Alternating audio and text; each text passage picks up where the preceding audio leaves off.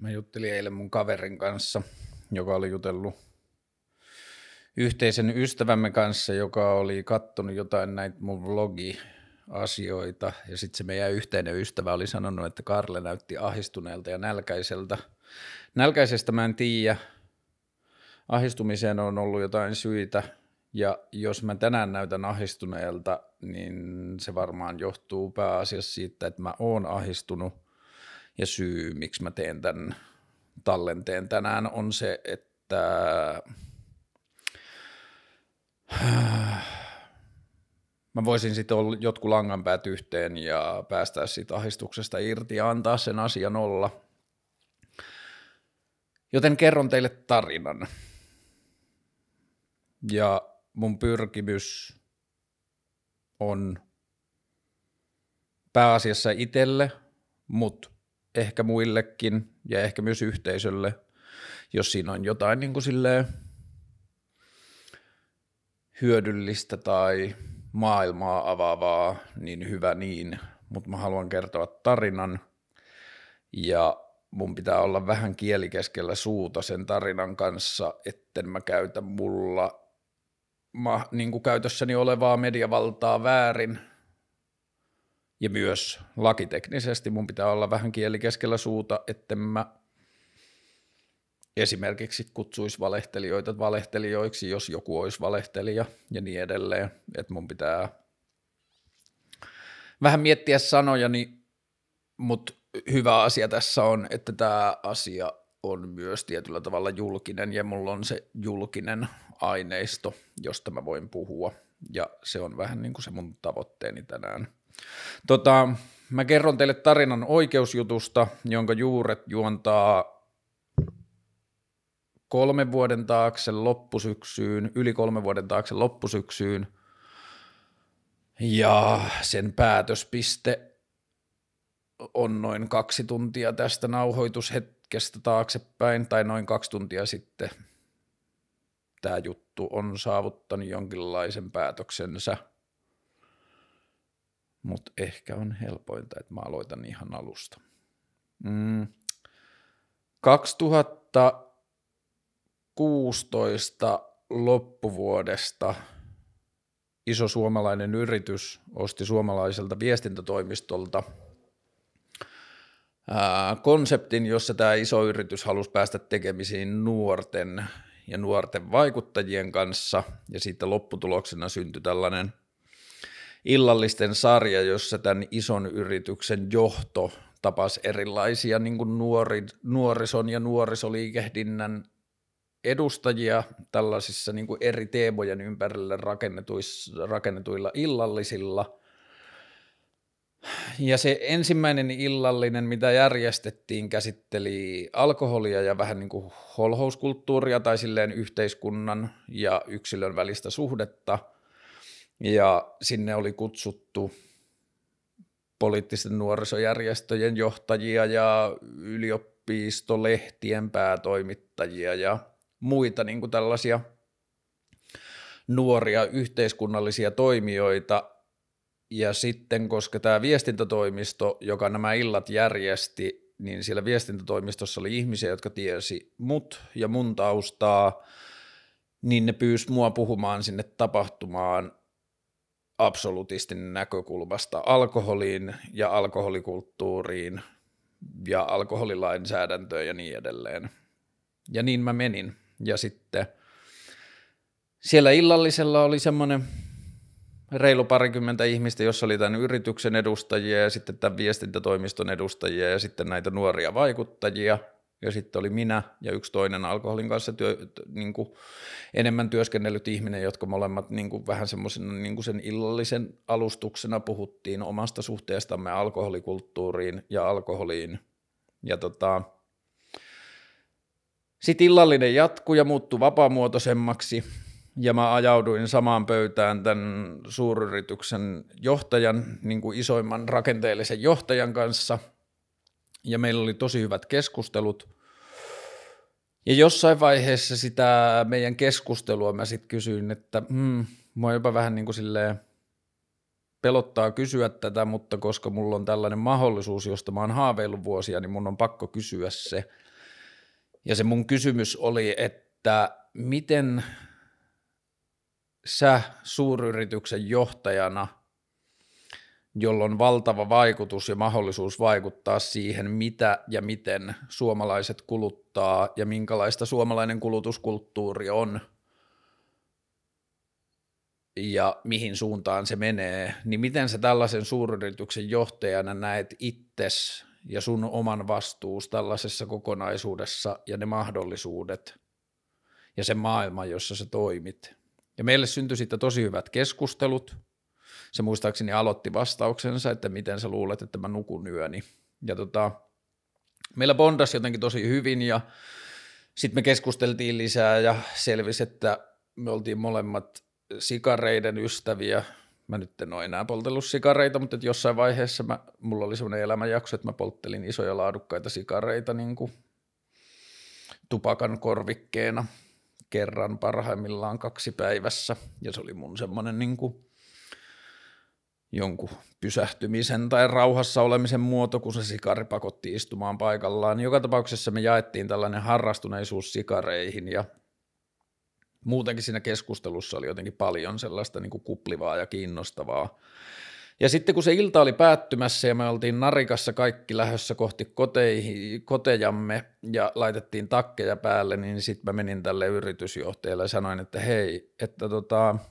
mulle tämä keskustelu oli äärimmäisen antoisaa ja mielenkiintoista,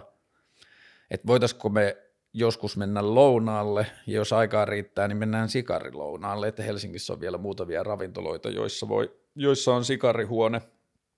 jossa voi tota lounaan jälkeen polttaa sikarin. Ja sitten tämä johtajashenkilö sanoi, että ehdottomasti mulla oli sama kokemus, että oli tosi antoisaa tämä mielenkiintoista tämä keskustelu, että mennään syömään. Ja siitä sitten erinäisten asioiden uudelleenjärjestämisten ja sopimisten ja uudelleen sopimisten kautta pari kuukautta myöhemmin me mentiin ravintola Eliteen sikarilounaalle ja me syötiin pitkä lounas ja me juteltiin elämästä ja rakkaudesta ja työstä ja haaveista ja unelmista ja tavoitteista ja maailmankuvista ja markkinataloudesta ja maailman haasteista ja markkinatalouden mahdollisuuksista ja markkinoinnista ja viestinnästä ja yritysstrategiasta ja lyhyestä ja pitkästä aikavälistä ja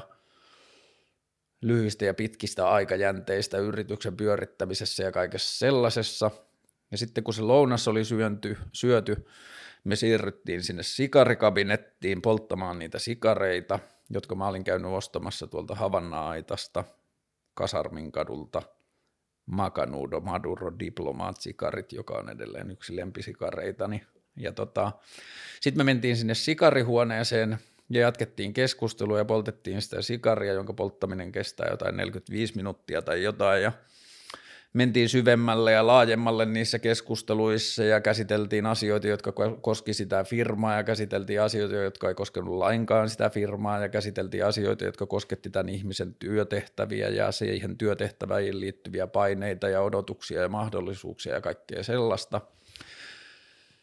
Ja sitten keskustelun, tämän sikarituokion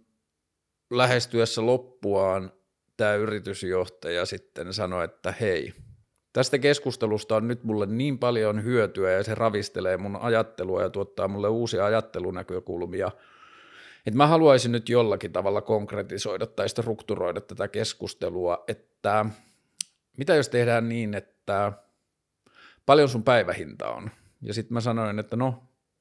kyllä mä tällaisissa niin kuin isojen yritysten työasioissa, niin kyllä mun päivähinta on ollut tonnia. Ja sitten se sanoi, että hyvä, mä ostan sulta nyt kymmenen päivää työtä, Tämä oli ensimmäinen päivä, voit lähettää laskun. Samana päivänä mä menin kotiin ja lähetin ensimmäisen laskun ja seuraavana päivänä se maksettiin. Siitä muutaman viikon päästä me nähtiin uudelleen tämän yrityksen tiloissa,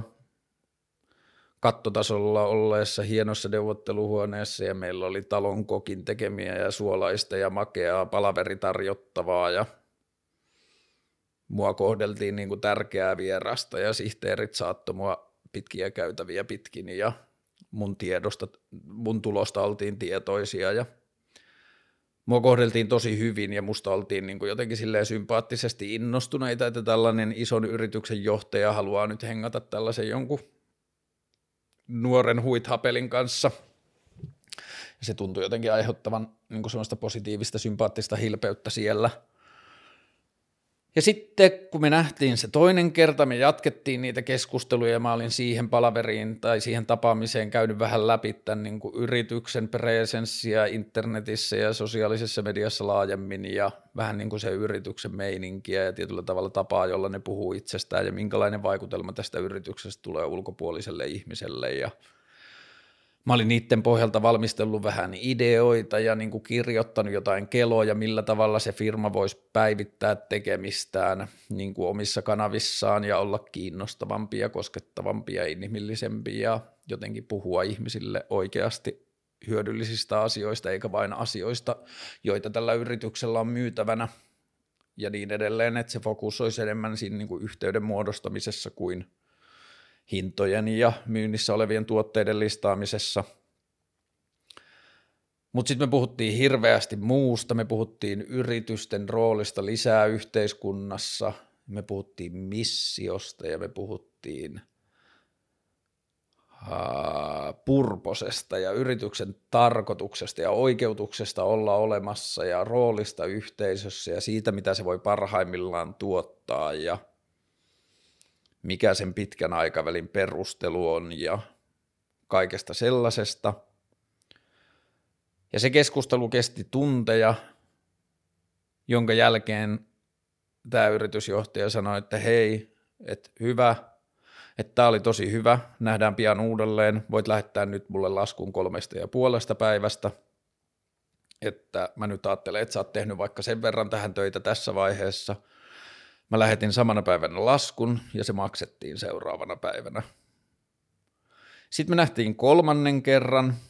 ja me jatkettiin niitä keskusteluita ja me mentiin syvemmälle siihen, että miksi tämä yritys on olemassa ja mikä sen perustelu omalle olemassaololleen on ja mikä sen merkitys on. Ja tämä yritysjohtaja kertoi, että meillä on vähän firmana hukassa se, että mikä meidän purpo se on tai olemassaolon oikeutus, että me niinku me ollaan ehkä vähän niin kuin harhauduttu siitä sivuun, tai me, se ei ole niin kirkkaana meillä, että kun kuitenkin tällaisia yrityksiä pyörittää numerot ja e, ennusteet ja kannattavuus ja mm, kurssi ja kaikki tällaiset asiat, että, että se arkityön fokus menee niin paljon muihin asioihin, että on päässyt vähän niin kuin unohtumaan tai hämärtymään se, että miksi ollaan olemassa. Ja tota, se keskustelu kesti jälleen tunteja, ja se oli tosi antoisaa, ja mulle se oli tietyllä tavalla kokemuksena jotain sellaista, josta mä olin aina ajatellut, että musta voisi olla, että musta voisi olla siihen, mutta tietyllä tavalla mieli ei ollut antanut itselleen oikeutta uskoa, että – se oma taso riittäisi, koska niin kuin tietyllä tavalla maailma toimii niin öö, mitattavan validaation ja jotenkin todistettavien papereiden ja sellaisen niin kuin kulttuurin, kulttuurisen validaation varassa, että kun mä olin silleen niin kuin paperilla tyhjin taskuin liikenteessä, mutta se koko meidän kohtaaminen – perustui inhimilliseen kanssakäymiseen kaikkien niiden rakenteiden ulkopuolella ja sillä, että kun me katsotaan toisiamme silmiin, niin mitä me nähdään ja mitä siitä tulee, ja kun me keskustellaan, niin mihin se keskustelu menee. Ja se oli ainoa, millä tuntuu olevan väliä. Ja tota, siinä keskustelussa oli myös sellainen homma, kun mä olin päässyt enemmän ja enemmän puhumaan siitä, että miten mun haavemaailmassa tai miten mun utopiassa suuret yritykset osallistuu siihen, että yhteiskunta löytää kestävämpiä ja puhtaampia tapoja osallistua paremman maailman tekemiseen ja vanhojen virheiden korjaamiseen ja jotenkin niin kuin miten isot yritykset pystyisivät näyttämään meille kaikille semmoista uudenlaista todellisuutta, jossa taistellaan yhteisen hyvän puolesta, ei vaan viestinnällisenä jippona vastuullisuudesta, vaan todellisena toimintana, jonka ytimessä on se, että se auttaa ihmisiä toimimaan maailmassa paremmin ja sivutuotteena on se, että se on myös taloudellisesti kannattavaa ja niin edelleen. Ja sitten siihen keskusteluun liittyy muun muassa sellainen kohta, että mulla on täällä kädessä semmoinen tatuointi, jossa on ostoskärryt, joista puuttuu renkaat, ja mä olin ottanut sen silloin ehkä pari vuotta aikaisemmin, ja se mun ajatus oli liittynyt just suuryritysti, tai oikeastaan yrityksiin ja liike-elämään suhteessa maailmaan, että kun yritys keskittyy vaan siihen liikevaihdon kasvattamiseen tai voittoon, liikevoittoon, niin silloin kun se fokus on siellä, niin se on vähän niin kuin työnnettäisiin renkaattomia ostoskärryjä asfaltilla, ja siinä on koko ajan tietyllä tavalla vastustusta ja kitkaa, ja ihmiset suhtautuu siihen yritykseen epäilevästi, ja niillä on niin kuin vähän niin kuin paskoja fiiliksiä siihen liittyen, tai ne suhtautuu siihen vähän kyynisesti tai vähätellen ja niin edelleen. Ja sitten tämä yritysjohtaja katsoi sitä mun tatuointia, ja me oltiin juteltu siitä aikaisemmin, ja sitten se sanoi, että jos me onnistutaan siinä, mitä me nyt ollaan tekemässä, tai me onnistutaan niissä asioissa, mistä me nyt puhutaan, niin tatuoit sä sitten renkaat tuohon sun ostoskärryyn. Ja mä sanoin, että joo, että jos me tehdään niitä asioita, mistä me nyt puhutaan, niin silloin me ollaan alueella, jossa mä pystyn niin kuin yhden asian ajat, niin kuin kohdalta ajattelemaan, että ne renkaat on ansaitut. Ja se oli jotenkin niin kuin itselle semmoinen kaunis tiivistelmä niistä, siitä keskustelun hengestä ja siitä maailmasta, missä me keskusteltiin. Ja me oltiin siinä vaiheessa puhuttu niin kuin erilaisista tavoista, miten tämä yritys voisi ottaa sitä jotenkin semmoista niin kuin uudenlaista roolia siinä yritysten jatkumossa ja yritysten ja kuluttajien välisessä suhteessa, ja miten mun näkemyksen mukaan sellainen toiminta muuttuisi markkinoinniksi ja markkinointiviestinnäksi ja niin kuin tietyllä tavalla brändin rakennukseksi ilman, että se lähtökohtaisesti olisi sitä, että se fokus olisi siinä, että se pyrkii toimimaan paremmin ja löytämään parempia toimintamalleja ja auttamaan niin kuin ihmisiä ja yhteisöä eteenpäin, mutta sitten se sivutuotteena purkautuisi siinä, että siinä näkyisi semmoinen niin kuin vilpittömyys ja tietyllä tavalla pyrkimys hyvään, jota olisi mahdotonta kritisoida kyynisestäkään lähtökohdasta – ja siihen liittyy ajatuksia siitä, että miten tämä yritys voisi palauttaa heillä hallussa olevaa niin kuin tietoutta kuluttajien käytöksestä yhteisölle ja miten se voisi kertoa omaa ymmärrystään niin kuin kulutuskulttuurin muutoksesta niin kuin antaa niitä aineistoja medialle ja antaa niitä tutkijoille ja kutsua tietyllä tavalla yhteiskunnallisia työskentelijöitä pureutumaan siihen dataan, että me tehdään sitä jo itse, mutta että se rikastuu se data, jos siihen pääsee muutkin lukemaan ja myös se taso, miten tämä yritys voisi palauttaa sitä heidän keräämänsä kuluttajadataa niille asiakkaille ja kertoa näiden asiakkaiden perheiden kulutuskäyttäytymisestä ja asiakasperheen kulutuskäyttäytymisestä suhteessa muihin suomalaisiin ja trendeistä, mitä siinä niin kuin yksikön kulutuksessa tapahtuu ja muutoksesta ja öm, myös ehkä kannustaa tietynlaisiin muutoksiin ja kertoa jostain haitallisista to- toimintamalleista, mutta myös mahdollisesti synnyttää lisämyyntiä sitä kautta, että kertoa kuluttajalle, että sulla on meidän datan perusteella tapana niin kuin vaikka ostaa näitä asioita tällaisilla aikajänteillä tai tällaisin väliajoin, että nyt näyttää siltä, että me veikataan, että sulla on tämä tuote loppu ja ää, nyt voisi olla aika niin kuin täyttää varastoja ennen kuin sä huomaat, että sulla ei ole sitä ja niin edelleen. Kaikkeen tällaiseen liittyvää ajattelua. Tai siitä mulla oli semmoinen iso kokonaisuus, josta me puhuttiin paljon ja niissä keskustelussa käytiin muitakin ideoita, mitä mä olin ajatellut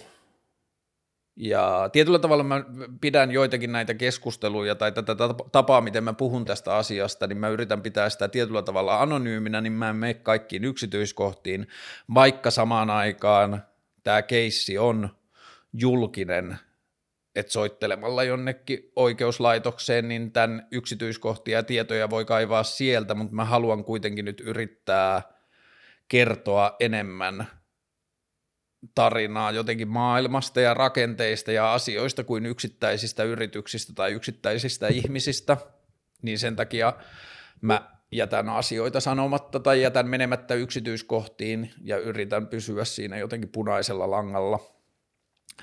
Mutta joka tapauksessa siinä vaiheessa oli jo keskusteltu useista ideoista siitä, miten tämä firma voisi tutkia omaa paikkaansa maailma, maailmassa tai tutkia omaa niin kuin, suhdetta liiketoimintaan ja sen tekemiseen. Ja sitten se meidän kolmas palaveri alkaa lähestyä loppuaan ja sitten tämä yritysjohtaja sanoi, että hei, nyt sä olet tehnyt työtä tämän kymmenen päivän edestä, joten sä voit lähettää laskun näistä, mutta nyt mä haluan, että tämä meidän abstrakti ja strateginen keskustelu siirtyy konkretiaan, ja mä haluan, että sä viet noita sun esittämiä ideoita ja mahdollisesti sulla olevia uu- muita tai syntyviä uusia ideoita sillä tavalla eteenpäin, että niissä on konkreettisempaa tar- tarttumapintaa ja me voidaan lähteä tutkimaan ja kokeilemaan niitä eteenpäin. Ja tota, tämä meidän kohtaaminen oli ollut sillä tavalla kovin henkilökohtainen tai silleen business kehikossa poikkeuksellinen, että me oltiin puhuttu paljon meidän henkilöhistoriasta ja elämästä ja elämäntilanteesta. Ja mä olin kertonut siitä, että, että mä olin sillä hetkellä perheen ainoa tulonlähde, että mun vaimo opiskeli opintotu- silloin, silloinen vaimo opiskeli opintotuella ja mä olin niin kuin perheessä se ainoa ihminen, joka niin kuin pystyi sillä hetkellä tuomaan lisätuloa. Ja mun yritystoiminta ja mun liiketoiminta oli se ainoa lähde sille. Ja tota, jossain siinä keskustelun loppupuolella tämä yritysjohtaja kysyy, että no, mikäs meininki muuten, että onko töitä, miltä kevät näyttää, onko firmalla duunia. Ja sitten mä sanoin, että no, että mä oon vähän niin kuin tähän asti pelannut upporikasta ja rutiköyhää, että tämä mitä me nyt tehdään, että mä yksin yrittäjänä pääsen tekemään näin ison yrityksen – näin korkean tason tekemistä, että tämä on mulle niin tärkeä asia, että mä oon lopettanut toistaiseksi kaiken muun, koska tämä raha on riittänyt mulle, että mä en ole nyt ottanut enkä etsinyt uusia asiakkaita, että mä oon halunnut keskittyä vaan tähän, ja niin mä haluaisin toivoa, toimia myös jatkossa, että tämä on mulle niin merkittävä juttu. Ja sitten tämä yritysjohtaja laski käden olkapäälle ja nauro ja sanoi, että älä siitä huoli, että tämä on mulle niin tärkeää, että nyt teet täysillä, että kaikki mitä teet maksetaan. Ja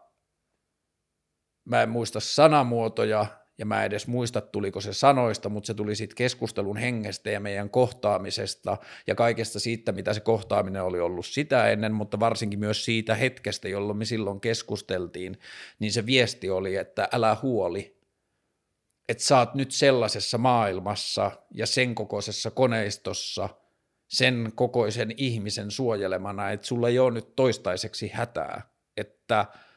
että sulla on kaikki hyvin ja sä saat keskittyä täysillä tähän työhön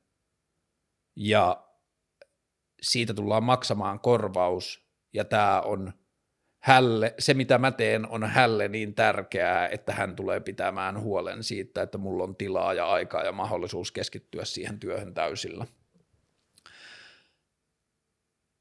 Toi hetki oli viimeinen hetki koskaan, kun me nähtiin kahdestaan, tai me oltiin kahdestaan samassa tilassa, tai me keskusteltiin kahdestaan, ja se tapahtui helmikuussa 2017, vai ei kun maaliskuussa 2017 mä sanoisin. Okei, ehkä sille ei väliä, aikajanat ja tarkat päivämäärät löytyisi siltä jost, tuolta jostain, mutta sille, päivä, niin kuin sille että niin kuin tarinan kannalta väriä. Se tapahtui keväällä 2017. Sitten öö, sinä päivänä mä lähetin kolmannen laskun ja se maksettiin samana päivänä. Ja huomionarvoista näillä kaikilla kolmella laskuilla on se, että niistä ei ole mitään kirjallista dokumentaatiota, että ne kaikki on perustunut suullisiin sopimuksiin. Öö, niin ne laskut on ollut sisällöltään hyvin vapaamuotoisia, niissä on kirjoitettu, että kyse on konsultaatiosta tälle henkilölle, ja sitten siinä on ollut summa, ja sitten siinä on saattanut olla niin kuin, joskus niihin on jäänyt siihen laskuun yksiköksi tuntia, joskus päivä, Ja millään sellaisella ei ollut väliä, koska kyse oli vaan siitä, että, että kun tämä yrityksen johtaja sanoi, että mä voin laskuttaa tämän verran, niin kun mä kirjoitin laskuun sen summan ja lähetin sen oikeaan paikkaan, niin se polku oli niin suora, että se maksettiin saman tien ja sillä ei ollut mitään väliä sillä, että mitä siinä laskussa luki ja muuta. Ja kaikki perustui luottamukseen ja kaikki perustui silmiin katsomiseen ja kaikki perusti suullisiin, suullisiin sopimuksiin ja kaikki tapahtui just niin kuin oli sovittu. Sitten sovittiin, että mä palaan takaisin kammiooni öö, tekemään kokonaisuutta, joihin mä jollakin tavalla tiivistän niitä meidän siihen mennessä käymiä keskusteluita –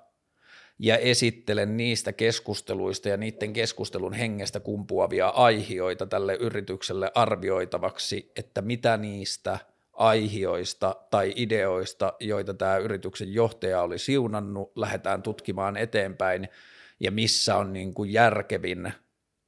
ää, konkreettinen kohta toimia. Ja se, mikä yhdisti niitä kaikkia ideoita, tai että – se fokus ei varsinaisesti ollut ne ideat, vaan se yhdistävä ajatus niiden takana, joka yhdisti kaikkia niitä ideoita. Ja se ajatus oli siitä, että miten suuryritys voi rakentaa omaa rooliaan yhteisössä ja kulttuurissa uudella tavalla niin, että se merkitys on jotain muuta kuin olla kannattava liikeyritys ja että se kannattava liikeyritys voisi olla osa sen toiminnan luonnetta – mutta se merkitys olisi jotain suurempaa. Ja tämän viimeisen kahden keskeisen tapa, keskustelun yhteyden, tämän viimeisen kahden keskeisen tapaamisen loppukeskustelussa tämä yritysjohtaja sanoi myös, että sitten kun sä tuut esittelemään niitä ideoita ja niistä valitaan joku ja sillä mennään eteenpäin, niin jos se ei jostain syystä toimi tai se törmää johonkin esteeseen, niin sitten aletaan tekemään seuraavaa ideaa. Että ajattelu tämän takana on nyt niin tärkeää, että mä haluan, että sitä tutkitaan niin pitkälle, kun sitä voidaan tutkia, ja jos ensimmäinen idea ei toimi, niin sitten tehdään seuraavaa. Ja sitten sovittiin, että mä menen kammioon tekemään niitä ideoita ja tätä esitystä tästä meidän keskustelusta, ja kun mä olen valmis, niin mä ilmoitan sille, että mä oon valmis, ja sitten hän kokoaa kokouksen, johon hän itse tulee, ja sitten tulee joitakin ihmisiä tämän yrityksen johtoryhmästä, ja sitten mä esittelen ne ideat siellä. Ja näin toimittiin, ja oli seuraava tapaaminen, jossa oli tämä yrityksen pääjohtaja, ja sitten oli henkilöstöjohtaja, ja sitten oli vastuullisuusjohtaja, ja me istuttiin kolmestaan noin puolitoista tuntia, ja mä kerroin nämä keskustelut, mistä me oltiin käyty tämän johtajan kanssa, niiden keskustelun hengestä, tavoitteista ja niin kuin jotenkin silleen roolista, ja sitten mä esittelin kuusi ideaa, joita mä olin kehitellyt. Että nämä kuusi ajatusta on sellaisia, jotka vois olla ensimmäisiä siinä työssä, jolla tämä yritys rupeaa tutkimaan omaa paikkaansa ympäröivässä yhteisössä – ja tässä kohtaa on jotenkin niin kuin mun henkilökohtaisen kokemuksen kannalta äärimmäisen merkittävää se, että missä henkisessä mielentilassa mä oon ollut siinä vaiheessa. Mä oon siinä vaiheessa istunut ja jutellut neljä kertaa syvällisesti tämän yritysjohtajan kanssa. Se on kannustanut mua, se on validoinut mua, se on ää, aidon tuntuisesti ollut positiivisen hämmentynyt ja yllättynyt ja riemastunut siitä ajattelusta, mitä mä oon sille esittänyt ja niistä ideoista, mitä mä oon sille esittänyt. Ja sen jälkeen se on ottanut ja vienyt mut ajatuksineen johtoryhmän jäsenten kuultavaksi sillä ajatuksella, että hän on löytänyt jotain, mistä hän pitää ja kokee arvokkaaksi. Ja sitten siinä vaiheessa, kun mä olin esitellyt sen ajattelun siellä taustalla ja sen ajattelun suhteen tähän yritykseen ja spesifioinut sitä sen yrityksen liiketoimintaa ja näyttänyt, miten se näkyy eri paikoissa ja tehnyt siitä semmoisen alustavan esityksen ja sitten näistä ideoista ja sitten sen jälkeen mä olin kertonut ne ideat ja niiden sovellutuksista ja niiden teknisistä haasteista tai teknisistä mahdollisuuksista tai siitä, että mitä se idean toteuttaminen käytännössä tarvii suunnilleen ja niin edelleen – niin sitten tämä yritysjohtaja sanoi, että nyt Mä olen kuullut riittävästi ja mä olen saanut riittävästi tietoa tästä strategisesta ajattelusta ja sen pointista, ja mä oon sanonut jo sulle, että mä ostan sen ajattelun, mutta nyt perkele jotain konkreettista. Ja sen jälkeen se määräs siitä keskustelusta mut ja tämän yrityksen henkilöstöjohtajan jäämään kahdestaan sinne neuvotteluhuoneeseen keskustelemaan ne ideat vielä kerran läpi, jotta niistä valitaan se idea, joita mä jatkan, jonka työstämistä mä jatkan. Ja me käytiin tämän henkilöstöjohtajan kanssa kahdestaan nämä kaikki kuusi ideaa uudelleen läpi, ja niiden pohjalta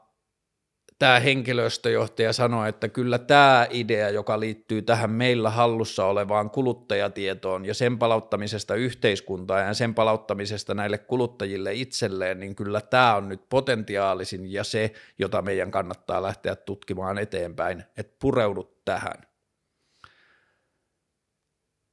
Ja niin tehtiin, ja mä aloitin pureutumisen siihen. Mä rupesin kiertämään alihankintayrityksiä, joita sen idean toteuttamiseen tarvittiin. Mä kävin tapaamassa asiantuntijoita, mä rupesin kirjoittamaan tuotantosuunnitelmaa tai polkua siitä, että miten se lähtee eteenpäin, miten työvastuut jaka- jakaantuu, kuka firma tai kuka toimija tekee mitä. Ja mä rupesin listaamaan koko sitä niin kuin työpakettia, jota sen idean edistämisen tarvitaan, jotta me voidaan sen jälkeen jakaa vastuita, että mitkä osat niistä töistä jää sille yritykselle itselleen, että he valmistaa sitä heillä olevaa kuluttajadataa tai sen käyttöä tai sen kulkureittejä siihen kuntoon, että sitä päästään käyttämään. Ja minä ja mun alihankintaverkosto etsitään ne kohdat, jossa meidän kannattaa tehdä sitä ja missä kohtaa tehdään yhteistyötä ja mitä valmistellaan erikseen ja mitä yhdessä ja kaikkea sitä.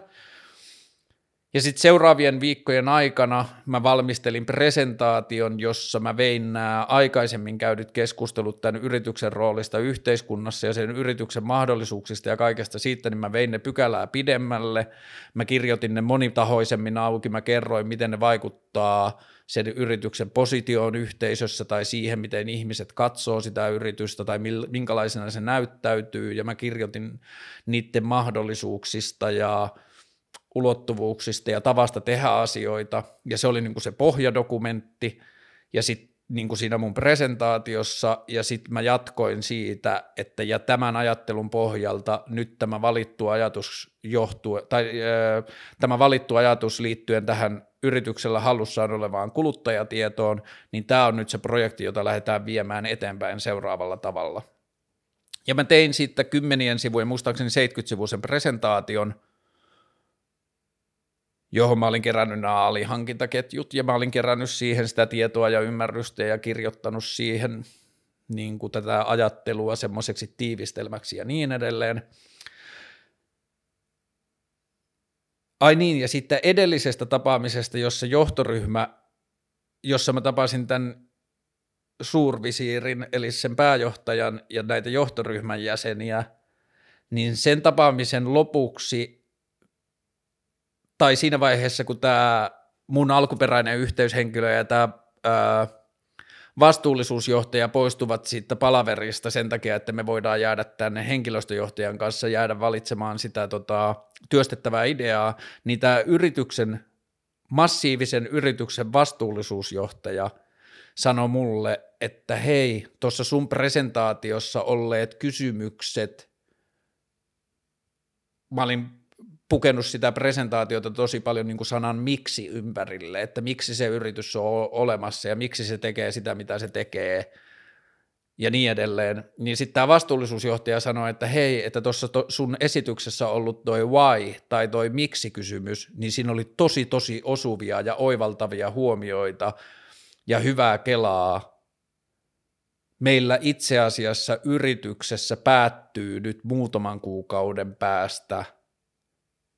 puolentoista vuoden tällainen Purpose-projekti. Ja mä tiedän sen verran yritysten toiminnasta, että jos ton kokoinen firma, mistä mä puhun, tekee puolentoista vuoden Purpose-projektin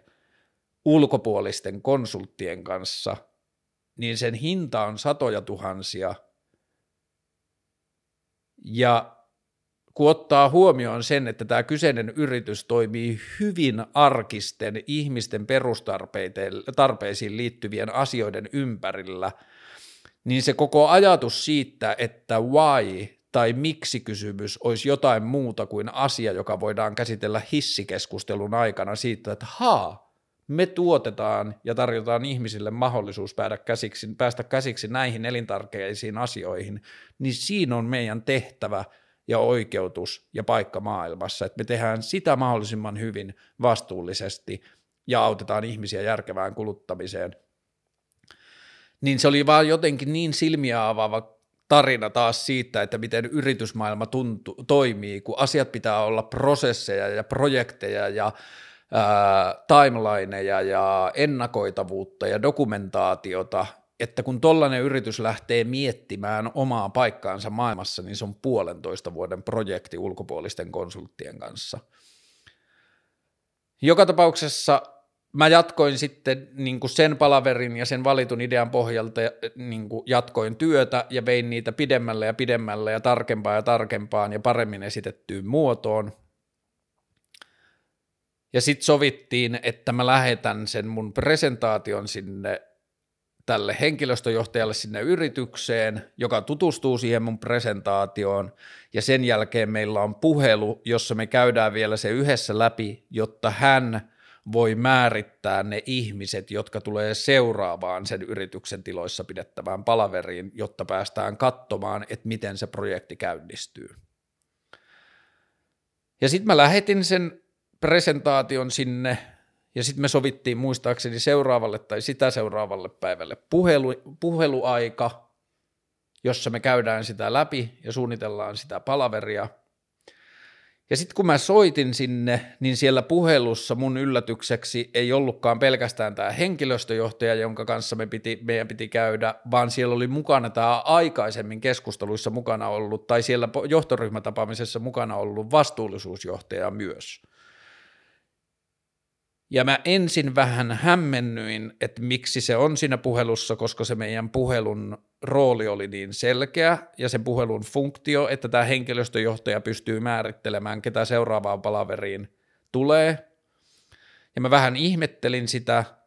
mutta mä silti niin kuin keskityin sit siihen sen presentaation esittämiseen, jotta meillä olisi ne työkalut päättää se.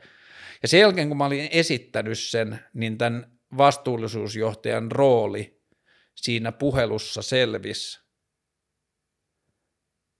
kun se ilmoitti, että tämä sun esittämä esitys on tosi hyvä ja siinä on valtavasti hienoja huomioita ja tämä idea on tosi hyvä,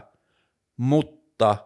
kaikkia sen idean osia vähän niin kuin tehdään jo eri puolilla meidän taloa. Ja jotta jotta ton lauseen silleen paradoksaalisuuden tai ton lauseen outouden ymmärtäisi, niin mun pitäisi esittää se niin kuin mun idea ja presentaatio kokonaan ja yksityiskohtaisesti, mutta mä en halua sitä tässä tehdä, koska mä en vielä täysin ymmärrä kaikkia niin kuin muhun liittyviä lakiteknisiä uhkia tai jotain muita, että mun on vaan pakko puhua tästä tämmöisellä niin kuin anonyymillä ja aika generisellä tasolla, mutta jos mä vertaisin sitä vähän niin kuin siihen, että joku ihminen on keksinyt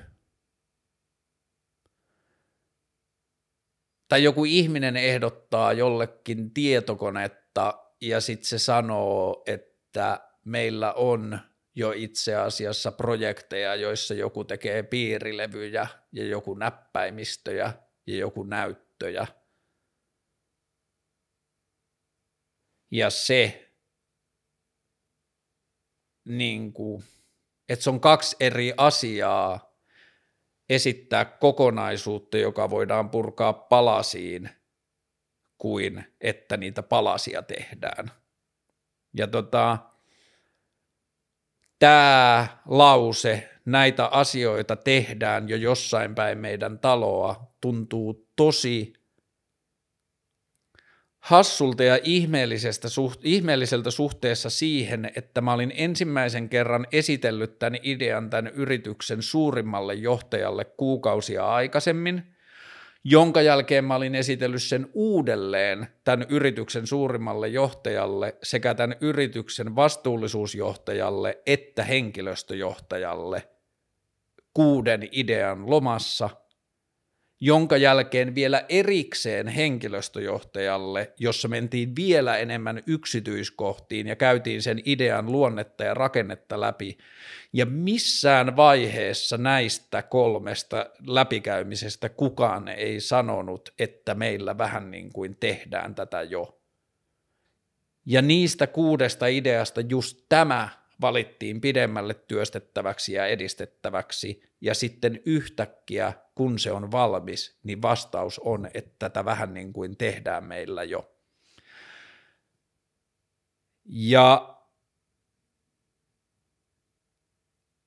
sen jälkeen, kun se oli sanonut tämän, niin se ilmoitti, että että siitä johdosta ikävä kyllä tässä sun ehdotuksessa ei ole mitään, mistä meillä olisi järkeä maksaa sinulle tai tästä ei synny minkäänlaista projektia, joten me ei tartuta tähän sun tarjoukseen ja me toivotetaan kaikkea hyvää ja adieu. Ja mä olin super hämmentynyt, mulle ei ollut koskaan aikaisemmin puhuttu mistään tarjouksesta. Sen puhelun alkuperäinen merkitys ei ollut arvioida sitä, että onko siinä ideassa jotain ostettavaa vai ei, vaan sen puhelun tarkoitus oli määrittää se palaveri ja siihen tarvittavat henkilöt, jossa sitä idean edistämistä tehdään. Ja mä luonnollisesti häkellyin tästä asiasta, mutta mä en ottanut sitä kovin vakavasti, koska tähän hetkeen asti mulla ei ollut mitään muuta kuin hyvä, ymmärtäväinen ja avoin kohtaaminen tämän yrityksen johtajan kanssa, joka oli mulle ennen kuin mä olin siihen työhön lähtenyt sanonut, että älä huoli kaikki mitä sä teet, tullaan maksamaan. Tämä on mulle tosi tärkeä, panosta täysillä tähän ja anna tälle kaikkes. Samana iltapäivänä tai seuraavana päivänä mä soitin tämän johtajan sihteerille, joka, josta oli tullut mulle vähän semmoinen niin kuin äitityyppinen hahmo siellä firmassa, joka otti mut aina iloisesti vastaan ja oli jotenkin fiiliksissä siitä mun ja tämän johtajan välisestä suhteesta. Ja se oli aina auttanut mua niin kuin palavereiden sopimisessa ja niin kuin ollut silleen tosi tosi tsemppaava siinä kaikessa, niin mä soitin sille ja sanoin, että hei, että nyt kävi tämmöinen juttu, että mä juttelin näiden alaisten tai johtoryhmäläisten kanssa. Ja ne yhtäkkiä ilmoitti, että mulle ei olekaan mitään maksettavaa ja projekti päättyy,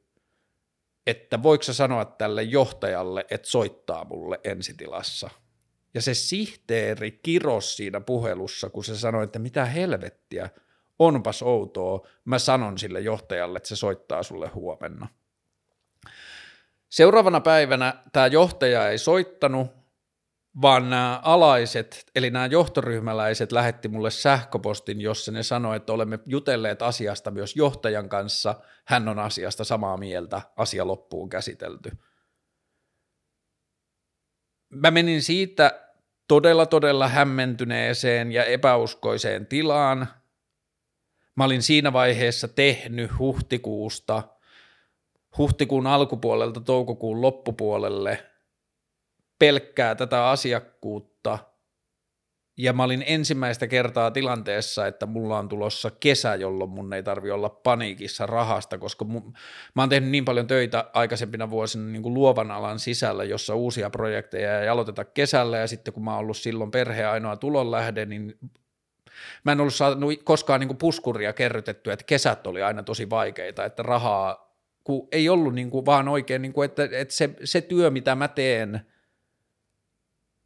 niin sitä ei juuri tehdä kesällä, koska luovalla alalla kesällä tehdään oikeastaan vaan tuotannollista työtä, ei tehdä juurikaan strategioita, ei aloiteta uusia projekteja ja niin edelleen.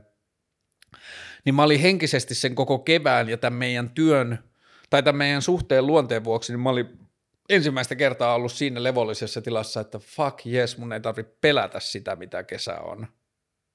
Että nyt mulla on joku, joka pitää musta huolta, koska se näkee arvoa mun työssä – Ja sen sähköpostin jälkeen mä jouduin mennä kotiin ja ilmoittaa lapsille, että se suunniteltu kesän Italian loma on peruttu ja kaikki muut kesään liittyvät suunnitelmat on peruttu, että näyttää siltä, että meillä ei ole yhtään rahaa yhtään mihinkään, että isi on tehnyt koko vuoden tai koko nyt tämän viime kuukaudet yhtä asiakasta, koska siihen annettiin valtuutus, että näin voi tehdä, mutta nyt yhtäkkiä se kaikki on kadonnut ja nyt pitää alkaa tutkimaan, miten tästä selvitään. Ja tota, mä ihmettelin sitä, olemme jutelleet johtajan kanssa ja hän on asiasta samaa mieltä sähköpostia muutaman päivän tai jonkun aikaa ja olin superahdistuksissa siitä ja yritin, mä lähetin tekstiviestejä tälle johtajalle, että voitko soittaa, että olisi tosi tärkeää puhua – sitten mä kirjoitin sille pitkän sähköpostin, jossa mä sanoin, että hei kiitos tästä mahdollisuudesta, että mulle on täysin poikkeuksellista, että mä pääsen tekemään tällaiselle firmalle tällaisia duuneja, että tämä on ollut mulle ihan superantoisaa ja mä oon oppinut valtavasti. Ja sitten mä kirjoitin niin kuin tapahtumakuvauksen, että sano, missä mä oon ymmärtänyt väärin tai kuullut väärin tai – käsittänyt väärin tai kertonut itselleni väärin, että tässä on mun kokemus siitä, miten meidän yhteistyö on mennyt, mitä siinä on puhuttu, mitä siinä on sovittu ja mistä siinä on ollut kysymys. Ja mä lähetin tämän sille yritysjohtajalle sähköpostiin, johon se oli siihen asti vastannut tosi nopeasti, ja meillä oli ollut sellaiset välit, että jos mulla oli tullut iltasi joku idea, niin mä olin saattanut laittaa sille viesti, että voidaanko soitella, ja me ollaan soiteltu illalla ja juteltu, ja mun viesteihin on vastattu heti, ja niin kuin se kommunikaatio oli tosi saumatonta. Ja sitten, kun mä lähetin tämän sähköpostin sille – Siihen ei ensin vastattu moneen viikkoon. Ja sitten mä edelleen halusin sokeasti uskoa siihen, että tässä on kyse väärinkäsityksestä tai tässä on jostain muusta. Ja mä lähetin sen sähköpostin uudelleen sille ihmiselle, koska mulla oli suhde sen ihmisen kanssa. Mä, mulle se ei tuntunut siltä, että mun firma tekee tämän tyypin firmalle töitä, vaan mä teen tämän tyypin kanssa yhdessä töitä ja sitten meidän firmat vaan keskustelee siinä laskutuksessa. Ja se oli niin kuin saattanut mut paikkaan, jossa mun tehtävä oli miettiä tämän yrityksen parasta ja keksiä sille niin kuin asioita, miten se voi olla parempi yritys. Ja se oli tehnyt sen mulle järkeväksi ja kannattavaksi ja miellyttäväksi ja rohkaisevaksi ja inspiroivaksi käyttää aikaa ja osaamista sen asian ratkaisemiseen – No, mä lähetin kaksi kertaa sen sähköpostin ja odotin viikkoja, että se vastaisi niihin. Ja sitten kun se ei vastannut, niin mä tein niistä mun tekemistä töistä laskun ja lähetin tämän laskun sinne yritykseen tämän, ja laitoin siihen sähköpostiin yhteystiedoksi tämän ihmisen ja niiden talousosaston ja laitoin sinne laskut ja laitoin, että, että paremman tiedon puutteessa, että mulla ei ole muuta käsitystä kuin se, että tämä kyseinen henkilö on luvannut mulle, että työt, joita mä teen, maksetaan. Tässä on nämä työt, mitä mä oon tehnyt viimeisen maksetun laskun jälkeen. Tässä on näin ja näin monta, niin kuin yli sata sivua presentaatioita, joita mä oon tehnyt. Ja mulle on sanottu, että kaikki maksetaan, öö, mitä mä teen. Niin tässä on mak- laskut perustuen niitä, niihin päiviin, joita mulla on mennyt tämän miettimiseen ja työstämiseen. Ja jos ottaa huomioon sen,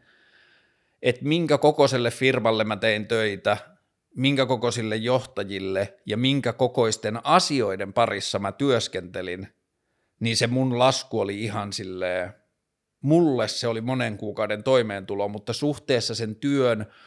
niin kuin laajuuteen ja sen työn merkitystasoon ja sen yrityksen kokoon, niin se lasku oli ihan peanuts. Ihan siis silleen karkkirahaa, tai ei edes karkkirahaa, ihan silleen hammastikkurahaa, niin kuin sekä sille yritykselle että siihen liittyneille ihmisille.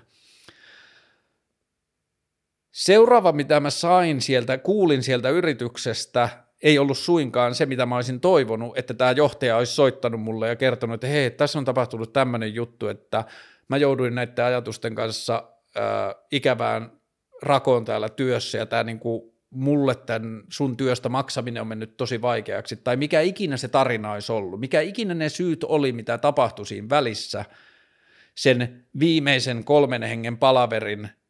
ja sen puhelun, jossa piti sopia tapaamisesta, niin näiden kahden tapaamisen välissä on tapahtunut jotain täysin käsittämätöntä, tai täysin käsittämätöntä mulle, koska kukaan ei ole vastannut. Mä en ole koskaan saanut vastauksia,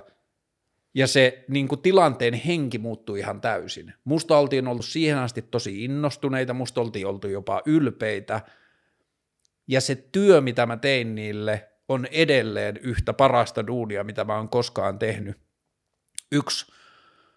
konsulttiyritys, joka teki tämän saman suuryrityksen kanssa töitä, oli jossain vaiheessa kuullut, että mä teen niiden kanssa töitä, ja ne halus hengata mun kanssa, koska niillä oli siinä niiden työyhteydessä jotain vähän haasteita, niin ne halus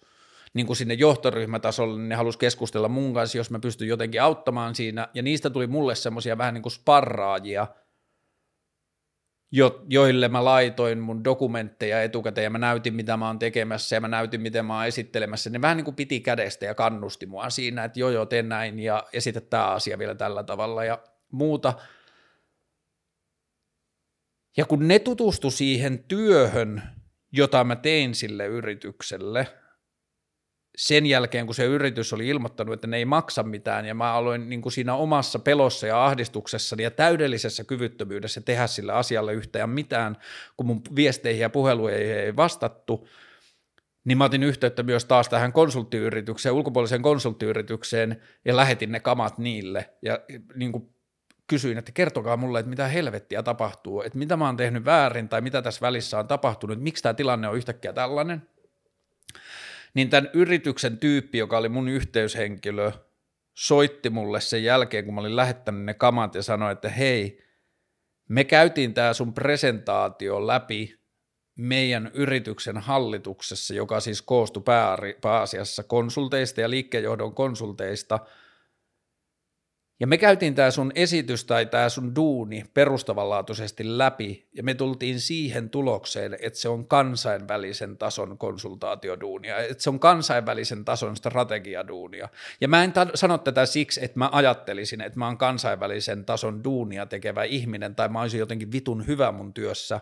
Mun pointti on sanoa se, että joku ulkopuolinen arvioi ja tutustui mun duuniin, jonka mä olin tehnyt tälle yritykselle, ja oli sitä mieltä, että se oli superkorkeatasosta. Niin mä tiedän sitä kautta, että se ei ole ollut siinä työn laadussa tai jotenkin siinä, miten mä oon tehnyt sitä työtä, niin se ongelma ei ole ollut siinä. Ja kun mä olin lähettänyt nämä kirjeet, ja mä en saanut vastausta, mutta seuraava vastaus, mitä mä sain sieltä suuryrityksestä, oli sen suuryrityksen, lakimie- suuryrityksen palkkaamien vitun kalliiden lakimiesten uhkailusävyinen kirje, jossa sanottiin, että pyydämme, että jätät päämiehemme rauhaan, ja laskunne ovat aiheettomia, koska olet tehnyt yritykselle tarjousta, johon yritys ei nyt tartu. Ja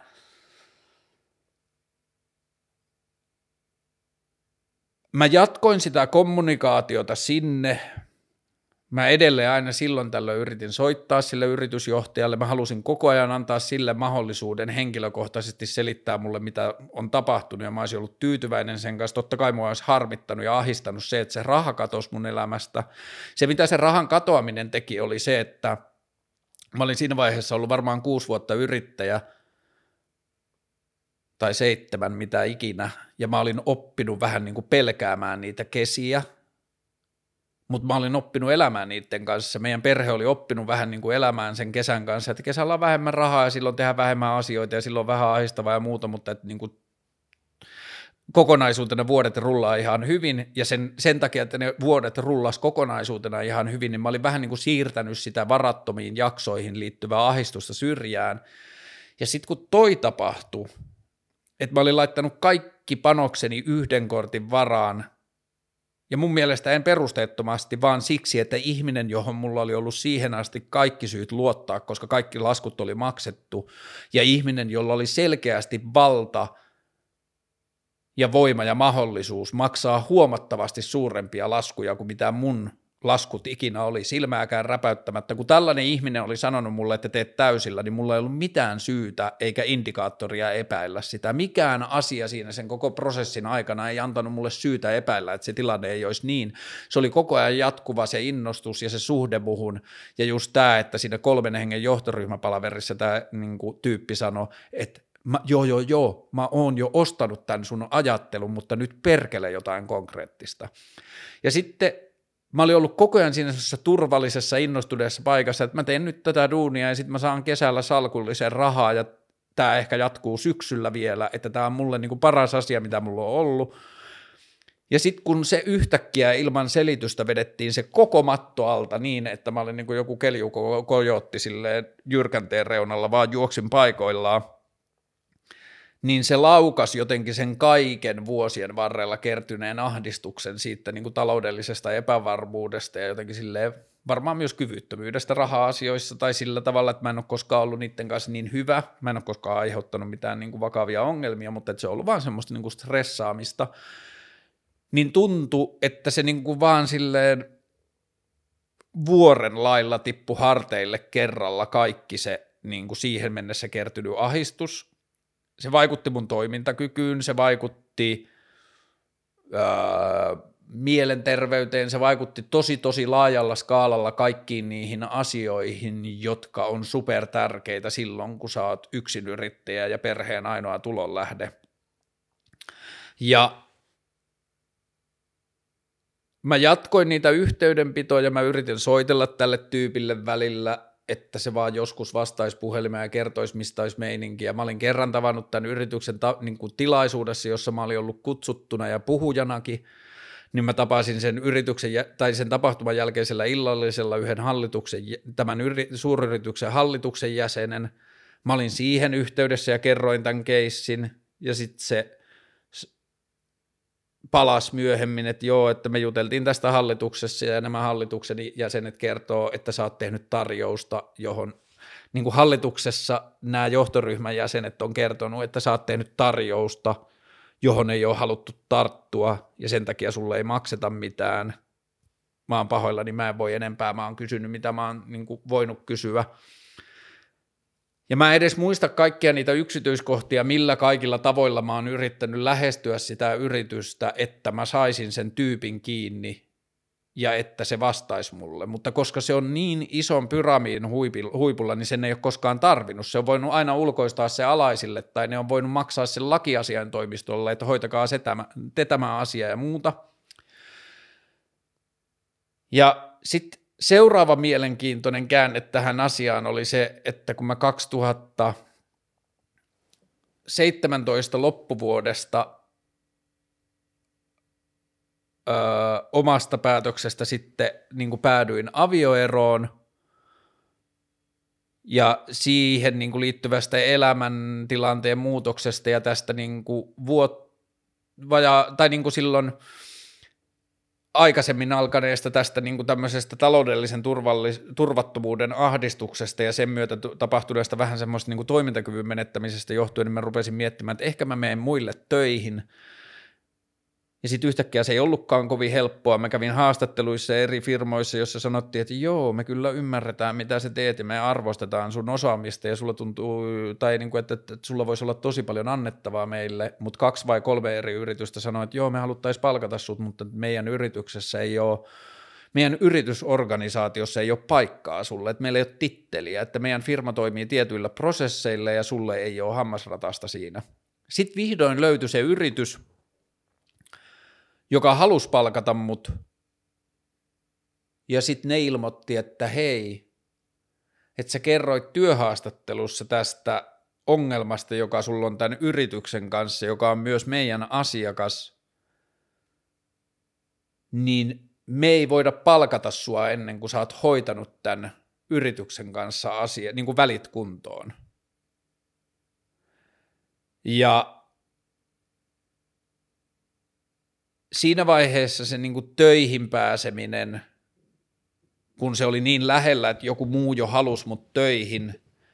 ja kun samaan aikaan mun toimintakyky oli laskenut, että mä, mun niin kuin jotenkin silleen mahdollisuuksien maailma oli kaventunut sen kaiken niin kuin jotenkin ahistuksen ja turpauttamisen myötä, että mä olin vähän silleen voimaton ja kyvytön näkemään kaikkia mahdollisuuksia, mitä maailmassa on, niin sitten se työ ja se tarjottu mahdollisuus työhön tuntui silleen niin kuin oljenkorrelta tai pelastukselta, että ah, mulla olisi edes toistaiseksi tasainen toimeentulo ja mä pääsisin niin kuin korjaamaan tilannetta. Sitten mä yritin olla tämän tiedon jälkeen mä yritin olla taas tähän ihmiseen yhteydessä, että hei, meidän täytyy puhua, että meidän pitää saada tämä asia käsiteltyä loppuun tai mä en saa duunia, että tämä on ihan kestämätön tilanne, mä en saanut sitä ihmistä kiinni. Ja koska tämä ihminen on sen yrityksen korkein johtaja, niin sen ainoa esimies on sen yrityksen hallituksen puheenjohtaja. Ja sitten mä otin puhelimen käteen ja mä soitin sen yrityksen hallituksen puheenjohtajalle ja mä sanoin, että sori, että mä en enää tiedä mitä mä teen, että sä oot ainoa ihminen, kelle mä voin soittaa,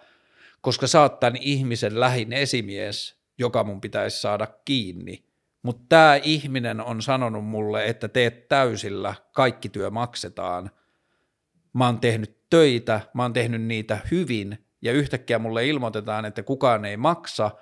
ja kun mä yritän peräänkuuluttaa niiden rahojen perään tai saada vastausta siihen, että miksi mulle ei makseta sitä aikaisemmasta sopimuksesta huolimatta, niin yhtäkkiä se, että mä yritän taistella omien oikeuksieni puolesta, muuttuu ongelmaksi siinä, että mä yritän päästä töihin. Ja nyt se työpaikka ilmoittaa, että ne ei palkkaa mua ennen kuin tämä asia on käsitelty loppuun. Että voit sä nyt jutella sen ihmisen kanssa, jonka lähin esimiessä oot, ja kysyä siltä, mistä on kysymys, että mä saisin edes jonkinlaisen vastauksen, koska musta tuntuu ihan kauhealta päästää irti tästä jutusta, jos mä en tiedä, mistä on kyse. Ja sitten tämä hallituksen puheenjohtaja lupasi selvittää asiaa ja palata siihen. Hän ei koskaan palannut. Seuraava, mitä mä kuulin, oli, että iso, tai sellaisesta niin kuin, ei iso, vaan pelottava helsinkiläinen lakiasiaintoimisto soitti mulle ja sanoi, että tässä on vähän selvitettäviä asioita. Ja sitten mä sanoin, että aa, mä oon tässä niin naapurustossa, että mä voin tulla käymään. Sanoin, että hyvä. Ja sitten mä menen sinne ja sitten siellä oli semmoinen niin elokuvien pahislakimiehen oloinen jäbä, joka ensi alkuun ilmoitti vähän silleen vittuilevaan sävyyn, että tässä hän ei pitäisi olla keskustelemassa minä ja sinä, vaan tässä pitäisi olla keskustelemassa minä ja sinun edustajasi tai sinun lakimiehesi. Ja sitten mä sanoin, että mä en tiedä kuinka hyvin sä ymmärrät tämän tilanteen, mutta tässä on vähän tämmöinen David ja Goliat tilanne, että ton toisen yrityksen liikevaihto on miljardeja ja mun liikevaihto on 100 000 euroa, että me ei pelata ihan samoilla korteilla, että ei mulla ole varaa mihinkään lakimiehen tällaiseen keskusteluun. Ja sitten se vaan niin kuin tuhahteli, tai siis silleen niin kuin osoitti vaan, että joo, niin kuin, että kyllähän toi, niin kuin, että, että toi mitä sä sanot on niin kuin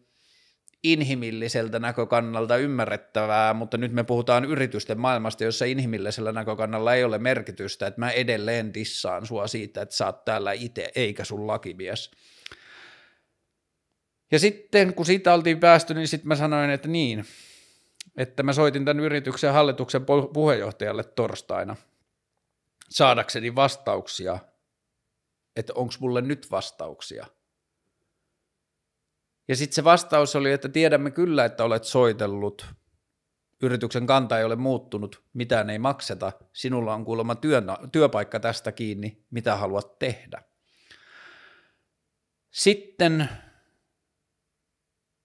mä ilmoitin, että, aa, että mä oon elämäntilanteessa, jossa mun on pakko saada se duuni. Että ei mulla ole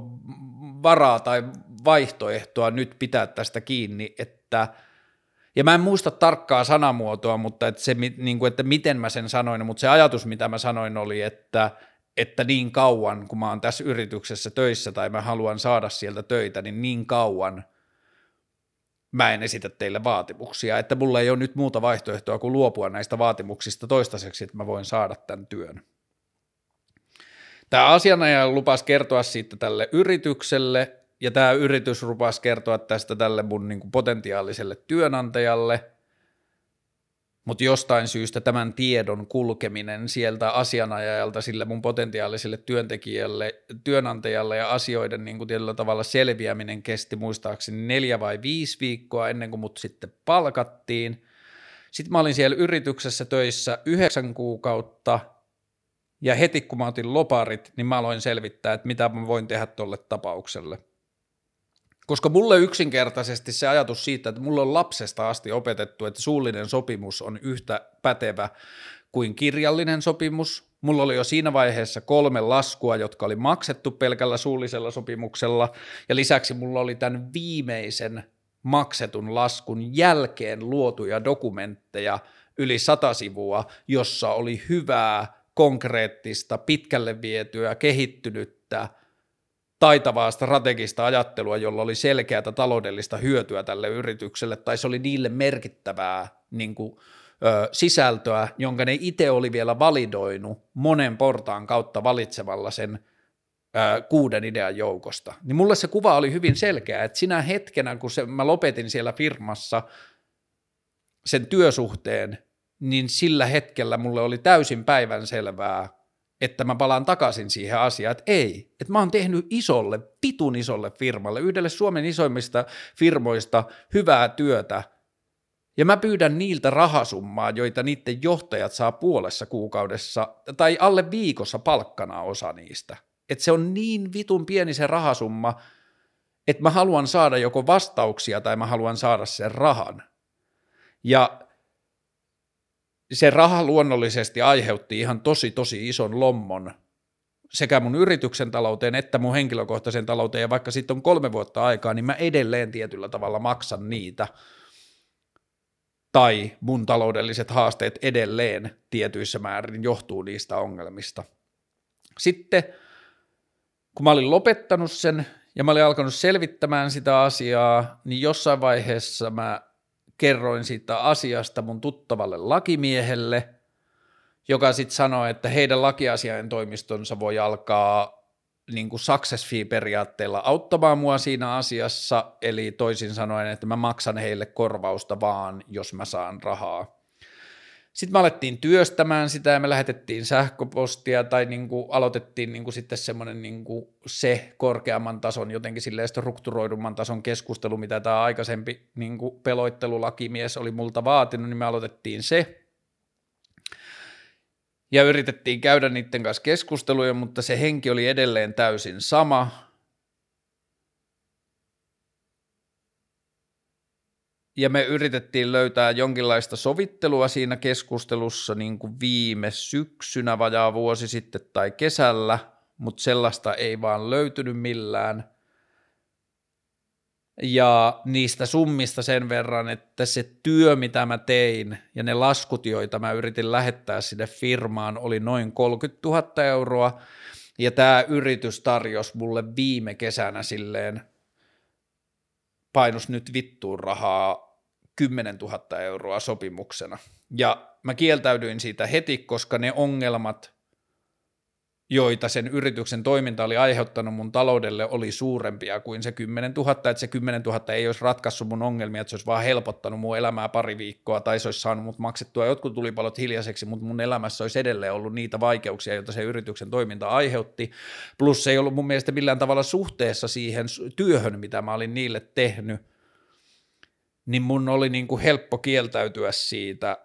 jota mä en kadu edelleenkään, vaikka nyt kun lähestytään niin kuin kohti nykypäivää, niin taloudellisesti se olisi ollut silloin kannattavaa, mutta mä en edelleenkään kadu sitä. No silloin kun se ehdotus tuli ja me kieltäydyttiin siitä, ja sitten me käytiin asiajan kanssa se keissi läpi ja sitten me tultiin siihen tulokseen, että ei meillä ole muuta vaihtoehtoa kuin haastaa tämä yritys oikeuteen ja riitauttaa tämä juttu ja sitten me laitettiin haaste Helsingin käräjäoikeuteen viime syksynä, johon me saatiin vastine. Ja sitten kun oikeuden rattaat rullaa niin hitaasti, niin tämän vuoden toukokuun kolmannelle toista päivälle määrättiin tuomarin kuuleminen mahdollista tulevaa oikeudenkäyntiä varten – ja tämä tuomarin kuuleminen oli siis eilen. Ja tuomarin kuulemisessa, ja se pidettiin Skypellä koronasta johtuen, ja se syy tietyllä tavalla, miksi mä uskallan puhua näistä, samaan aikaan mä pitäydyn tässä niin kuin anonyymi-asiassa, mutta se tuomarin kuuleminen alkoi sillä, että se tuomari ilmoitti, että tämä meidän oikeudenkäynti on julkinen, niin sen takia hän istuu lakiteknisistä syistä jossain oikeuslaitoksen salissa numero se ja se, jonka se ilmoitti siihen alkuun. Ja niin kuin kaikki tämä on periaatteessa julkista, mutta mä haluan olla jotenkin niin kuin varovainen tämän asian kanssa ja mun pointti on jossain muualla vähän kuin just siinä yrityksessä tai sen yrityksen henkilöissä. Mun pointti on isoissa ja pienissä ja oikeudessa ja sen toteutuksessa tai to, toteutumisessa tai toteutumattomuudessa. Öö, tasavertaisuuden vuoksi niin mä yritän antaa mahdollisimman tarkan kuvauksen sen toisen yrity tai tämän vastapuolen, kun mä oon kantaja, eli he on vastaaja, niin tämän vastaajapuolen näkemykseen asiasta. Meidän suurimmat erimielisyydet liittyy siihen, että he esittää, että mä olen luopunut tästä koko tapauksesta liittyen tähän työpaikka-asiaan ja sen ympärillä käytyihin keskusteluihin. Ja mulle itselle tuntuu hassulta, että miksi noin iso yritys ja niin isot lakimiehet, jos ne oikeasti haluaa päästä jostakin tyypistä eroon, joka roikkuu lahkeessa – ja sitten niillä on niinku kiristysruuvina tuommoinen työpaikka-asia, niin miksi ne ei ikinä pyytänyt multa nimeä paperiin siinä tilanteessa, että mä olisin kirjoittanut nimen alle, että mä luovun niistä asioista. Jos ne olisi tehnyt sen, niin mä en olisi luultavasti mennyt sinne ikinä sinne yritykseen töihin, koska ton taistelun loppuun käyminen tuntui mulle niin kuin vääjäämättömältä, tai niin kuin, että musta on tuntunut siltä, että mun on pakko että mä tuun niin etuoikeutetusta asemasta niin kuin pienenä toimijana, että mä oon niin kuin bla bla bla, mitkä ikinä ne etuoikeutetukset onkaan, mutta että mä oon niin silleen kultapossu, että jos mä en nouse vastaan, niin kuka sitten? Ja se on tuntunut sellaiselta niin kuin velvollisuudelta. Niin se yksi tärkein juttu on, että he sanoo, että mä oon jo kertaalleen luopunut vaatimuksistani, josta mä oon eri mieltä, koska mä oon luopunut vaatimuksistani vaan suhteessa siihen työpaikkaan ja siellä työssä olemiseen, mutta heidän mukaan mä oon luopunut vaatimuksistaan kokonaan ja sitten niin tulevaan oikeudenkäyntiin tai mahdollisesti tulevaan oikeudenkäyntiin heillä oli listassa todistajia myös siitä tämän työpaikan johtajia ja sitten tämä lakimies, kenen kanssa mä keskustelun ja niin edelleen, mutta että jälleen kerran sekin keissi olisi ollut niin sana sanaa vastaan niin kuin tämä koko alkuperäinen keissi. Sitten heidän argumentti on just tämä, että nämä henkilöstö- ja vastuullisuusjohtaja kertoo, että ei, että Hurtig on omasta halustaan ja omalla niin kuin sinnikkyydellään halunnut vääjäämättä ehdottaa yrityksellemme jotain ja me ollaan sanottu, että yritä vaan tai voithan sä ehdottaa ja sitten me ollaan sanottu, että ei kiinnosta – ja nyt ne muun muassa näissä oikeuden todistuksissa tai oikeusmateriaaleissa välttelee tai jopa suoraan, ää,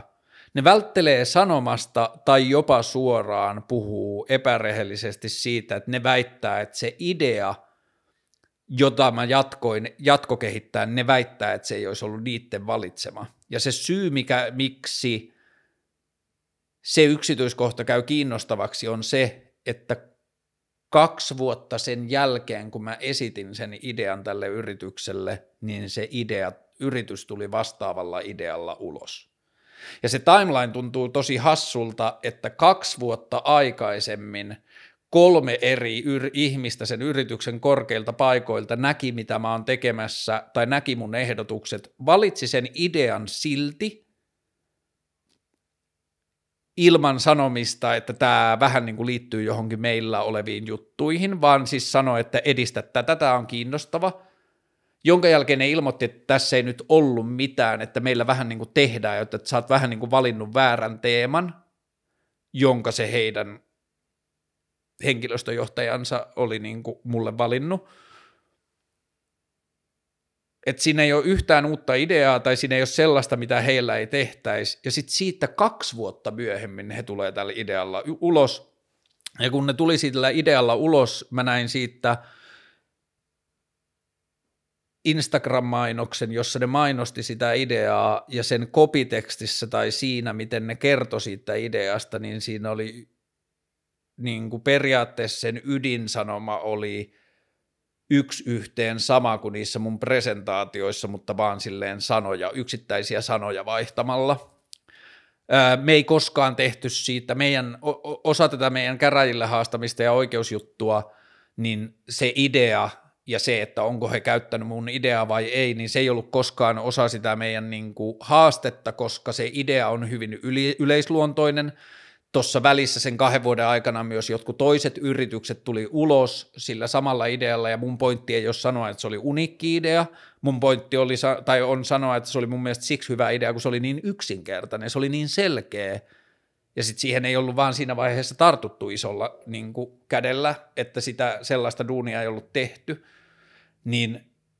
eikä mun väite ole, mun pointti ei ole sanoa, että ne on pöllinyt mun idean, mun pointti on vaan sanoa, että se on vitun outoa, että siinä mun ideassa ei ollut yhtäkkiä mitään maksettavaa, kun se oli niiden itse valitsema ja ne tuli samalla idealla myöhemmin ulos. Ja saman aikaan mä oon ihan täysin sitä mieltä, että niillä on saattanut olla jo se idea siihen aikaan jonkinlaisessa tuotannossa, mutta miksi ne pyysi multa lisätietoja tai lisää ajattelua siihen asiaan – ja sitten ei kokenut sitä maksamisen arvoiseksi. Tämä on niin kuin se dilemma mulla. No, eilen oli sitten tuomarin kuuleminen, jossa käytiin läpi todisteet, tuomari esitti lisäkysymyksiä, tuomari esitti tarkennuksia, se listasi asiat, joista me ollaan eri mieltä ja se listasi asiat, joista me ollaan samaa mieltä – se kertoi, kuinka kinkkinen juttu se on oikeudelle, kun se perustuu suullisiin sopimuksiin, ja se muistutti mua siitä, että mun tehtävä on todistaa mun väitteeni oikeaksi, koska mä olen haastaja, niin mun tehtävä on todistaa, että mä puhun totta. Ja sitten se sen istunnon lopuksi sanoi, että mä oon ollut 35 vuotta tässä duunissa, mä tiedän, minkälaisia nämä asiat on, ja nyt mä suosittelen, että tämä on helpointa kaikille, jos te pystytte sopimaan tämän jutun. Että neuvotelkaa vielä keskenänne ja ilmoittakaa mulle maanantaihin mennessä, että ootteko te löytänyt sopimuksen. Ja sitten sen jälkeen eilen mä soitin mun lakimiehelle ja mä annoin sille valtuudet – keskustella tämän yrityksen edustajan, eli sen lakimiehen kanssa siitä mahdollisesta sopimuksesta ja sen ehdoista. Ja sitten eilen illalla mä sain viestin, jossa sanottiin, että yritys on valmis sopimukseen, jossa kumpikin osapuoli vastaa omista lakikustannuksistaan ja tämä yritys ei maksa mun yritykselle tehdystä työstä yhtään mitään, koska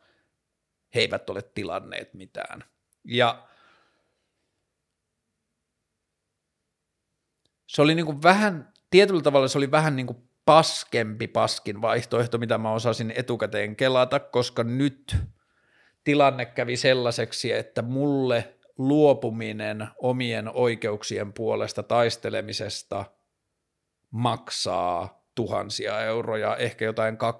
kolmisen tuhatta euroa, kun mun pitää maksaa nyt omat lakiasiainkulut. Meillä oli tämän lakitoimiston kanssa se sopimus siitä, että he tekee success fee, mutta vaan tiettyyn pisteeseen asti, koska jossain vaiheessa ne sitten sanoi, että hei, nyt tämä menee tällaiseksi ja tällaiseksi, että – että me joudutaan tässä vaiheessa laittamaan tästä laskua, mutta sovitaan laskutus tai maksuajat ja tänään vielä tarkistettiin tämä asia, että asia vaikuttaa tosi hyvältä, että vaikka se tulee maksaa mulle rahaa, niin se ei tule aiheuttaa mulle nyt ongelmia, koska mä voin maksaa se ajan kanssa ja se on heille ok. Mutta nyt tänä aamuna mä oon soittanut lakimiehelle – ja sanonut, että mulla ei ole muuta vaihtoehtoa kuin suostua siihen superpaskaan tarjoukseen. Ja se syy on se, että mulla on vain yksi vaihtoehto. Ja se vaihtoehto on se, että mä kieltäydyn siitä sopimuksesta ja mä jatkan oikeusprosessia ja sitä oikeutta istuttaisi aikaisintaan vuoden, mutta luultavasti puolentoista viiva kahden vuoden päästä – mun riski lähtökohtaisesti siihen oikeuteen mennessä on, että mm, koko juttu perustuu suullisiin sopimuksiin, ja suullisten sopimusten oikeuskeisseissä on tosi korkea se riski, että se päätetään loppujen lopuksi tuomita näytön puutteessa ratkaisemattomaan, ja sitten saattaa silti mulle niin kuin haastajana, niin siitä saattaa mulle tulla silti kuluja. Ja jos mä häviäisin sen jutun oikeudessa, joka on myös hyvin mahdollista, koska mä oon tässä tilanteessa aika yksin, ja tämä firma on käyttänyt tietyllä tavalla jo tähän mennessä kymmeniä tuhansia euroja tai silleen aikuisten ihmisten resursseja saadakseen näyttämään mut valehtelijalta – ne on kerännyt sinne niiden todistajalistaan heidän yhteistyöyrityksiä ja niin kuin yrityksiä, joille tämän yrityksen olemassaolo on niiden liikekanna, liike-elämän kannalta ihan niin kuin ensisijaisen tärkeää, niin näiden yritysten edustajat tulee, tulisi sinne oikeuteen todistamaan mua vastaan. Ja siellä on niin kuin silleen armeija ihmisiä, joista kukaan ei pelaa omalla rahallaan. Ne kaikki pelaa, että koko siinä oikeusjutussa kaikki ne ihmiset, joita siihen liittyy, niin mä oon ainoa, jolla on omat rahat riskinä. Kaikki muut on yrityksen tai asiakkaan tai niin kuin jonkun maksajan rahoilla liikenteessä. Ja lisäksi se, että mä häviäisin siellä oikeudessa, saattaisi tulla maksamaan mulle joku, sanotaan vaikka 40-70 000 euroa. Tämä on ollut pitkä oikeustaistelu ja se yritys on osannut tosi hyvin käyttää isoja lakimiehiä ja kerä, kerryttää sitä heidän lakikustannuksiaan, joka mulle tarkoittaisi semmoisen niin kuin kahden, kolmen, neljän vuoden ehkä niin kuin jonkinlaista velkavankeutta tai sellaista niin kuin asian läpimaksamista – ja sitten taas sille toiselle niin kuin vastapuolelle, jos ne häviäisi sen oikeudessa, ja kun ne maksaisi ne laskut mulle, niin se ei edes näkyisi niiden sen yhden päivän liikevaihdossa. Se ei niin kuin merkkaa niille yhtään mitään. Heillä ei ole yhtään mitään hävittävää. Tietyllä tavalla julkisuus voisi olla se, mitä niillä on hävittävää. Koska tästä mun storista – on vähän niin kuin kaksi versiota. Sitten on se versio, miten se voidaan tulkita lakiteknisesti, mutta sitten sit on tämä versio. Koska jos katsoo sitä mun toimintaa timelineina sieltä kolmen vuoden takaa ja katsoo kaikki ne dokumentit ja kohdat, missä mä oon tehnyt töitä ja miten mä oon tehnyt töitä ja miten mä oon ollut yhteydessä tähän yritykseen ja millä tavalla mä oon kommunikoinut, niin se, että mä kusettaisin tai mä olisin keksinyt tämän koko jutun, niin muuttuu aika todella vitun järjettömäksi ja oudoksi. Ja se, että jos tämä juttu, jos mulla olisi munaa tai rahaa tai rohkeutta viedä tämä asia eteenpäin ja mennä oikeuteen asti ja siitä tulisi julkinen, niin se on kyllä se riski, mikä sen yritys joutuisi ottamaan. Mutta nyt ne pystyy vaan silleen – voimalla ja vallalla hätyttelee mua kauemmas, ja nyt mä oon tilanteessa, jossa mulla ei riitä enää voimat taistella vastaan. Se riski on niin kuin mulle liian iso, ja plus tämä asia on ahistanut mua kohta kolme vuotta, mä haluan päästä myös sitä ahistuksesta eroon, ja tämä on yksi iso syy, miksi mä teen tämän nauhoituksen. Nyt mä haluan vaan pukea tämän asian, niin kuin laittaa tämän pakettiin ja be fucking done with it. Ja se koko syy, miksi mä haastoin sen yrityksen oikeuteen, oli se, että mä saisin katsoa sitä jätkää silmiin ja se selittäisi mulle, mitä tapahtui. Tai edes, että mä saisin katsoa sitä jätkää silmiin ja me molemmat tietäisi, että se kusettaa. Ja vaikka mä häviäisin, niin se riittäisi mulle se, että... Mutta kun nyt, kun se kusinen juttu on tässä, että kun se firma on niin iso ja se jäbä on niin korkealla, että vaikka mä haastan ne oikeuteen – niin se tyyppi on pidetty kokonaan ulkona tästä jutusta. Mun koko väite perustuu meidän kahdenväliseen syylliseen, suulliseen sopimukseen, ja mä olisin vaan halunnut, että se jäbä olisi sanonut, että sä oot ymmärtänyt väärin, tai mä en ole koskaan sanonut niin, tai se olisi äh, kattonut mua silmiin silleen, että me molemmat tiedetään, että se kusettaa, ja se olisi silti sanonut, tai mitä ikinä. Se olisi riittänyt mulle. Mä en ollut niinkään niiden rahojen perässä, vaan mä olin sen kanssa, että vittu mä haluan luottaa ihmisiin. Että jos mulla on niin hyvä bondi jonkun toisen ihmisen kanssa, että me puhutaan jostain tatuoinnin lisäosista ja niin kuin silleen perheen tilanteista ja muista, niin mä haluan jatkossakin elämässä luottaa sellaiseen ihmiseen. Ja koska mä en saanut sitä tyyppiä mitään muuta kautta kiinni, niin se oikeuteen haastaminen näyttäytyi mulle niin kuin viimeiseltä mahdollisuudelta, mutta et esimerkiksi eilisessä tämän tuomarin kuulemisessa, niin mä luulen, että se jäbä ei edes tiennyt, että sellainen on. Siellä oli vaan palkattu lakimies, joka luetteli niiden väitteitä ja niiden todistajaluetteloa ja niiden sitä meininkiä. Ja pystyi vaan paukutella henkseleitä, että täältä me tullaan, että niin kuin katsotaan, kellä riittää ja kuka uskaltaa. Ja se mua niin kuin satuttaa tässä ehkä kaikista eniten, että mä en välttämättä koskaan, mä toivon, että mä joskus vaan kohtaan sen tyypin kadulla – ja mulle riittää se, että se näkee mut. Että niin että mä tiedän vaan, että se tietää, että mä oon olemassa, niin se riittää mulle. Mutta nyt tänään mä soitin sille mun lakimiehelle ja sanoin, että ei mulla ole vaihtoehtoja, että tämä tuntuu vitun pahalta. Ja tämä niin sattuu tosi monella tavalla, mutta että, niin kuin, että A, mä en halua sitä kahta vuotta lisää sitä, että se asia ahistaa mua, että mä haluan päästä siitä eteenpäin, ja B, se on vitun kuumottava ajatus, että mä häviäisin sen ja sitten tulisi joku 70 tonnia takkiin. Kahden vuoden päästä mun elämäntilanne saattaa olla joku toinen ja sitten 70 tonnia on silleen, että fuck it, että niinku hä- hävittiin. Mutta ainakin nyt tässä elämäntilanteessa vaikuttaa ihan älyttömän pelottavalta ja isolta asialta. Ja se prosessi on niin raskas, ja se on, oikeastaan se on raskas ainoastaan mulle. Kaikki muut voi tehdä vaan duuniaan, ja niille, joille se on henkisesti raskas, niin niitä ei tarvitse edes miettiä sitä, ne voi ulkoistaa se asia mulle ja tämän niin kuin viimeisen kolmen vuoden aikana tai kahden ja puolen vuoden aikana, mitä tätä asiaa on yrittänyt selvittää, niin tässä on ollut niin vitun ahistavia päiviä, jossa jonkun niin kuin, silleen aikuiset isot ihmiset isolla rahalla käyttää aikaa ja vaivaa siihen, että ne saa mut kokemaan oloni uhatuksi tai ne saa mut näyttäytymään valehtelijana tai ne saa mut, mut, niin kuin mun toiminnan näyttäytymään jotenkin niin kuin ihmeellisenä tai – ja kaikki se niihin kommunikaation niin kuin rivien väliin niin kuin piilotettu semmoinen piilovittuilu ja tietyllä tavalla ää,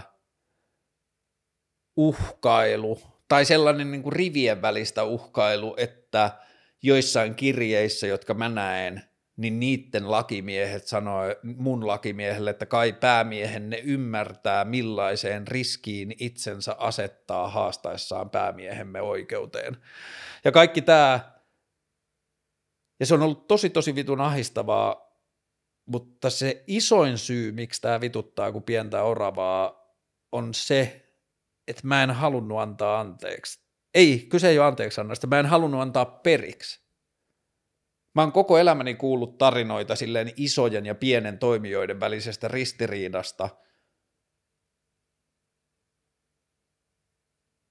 Ja sitten mulla oli niin, että mä tuun etuoikeutusta asemasta, jos en mä nouse vastaan, niin kuka sitten? Että mulla on muitakin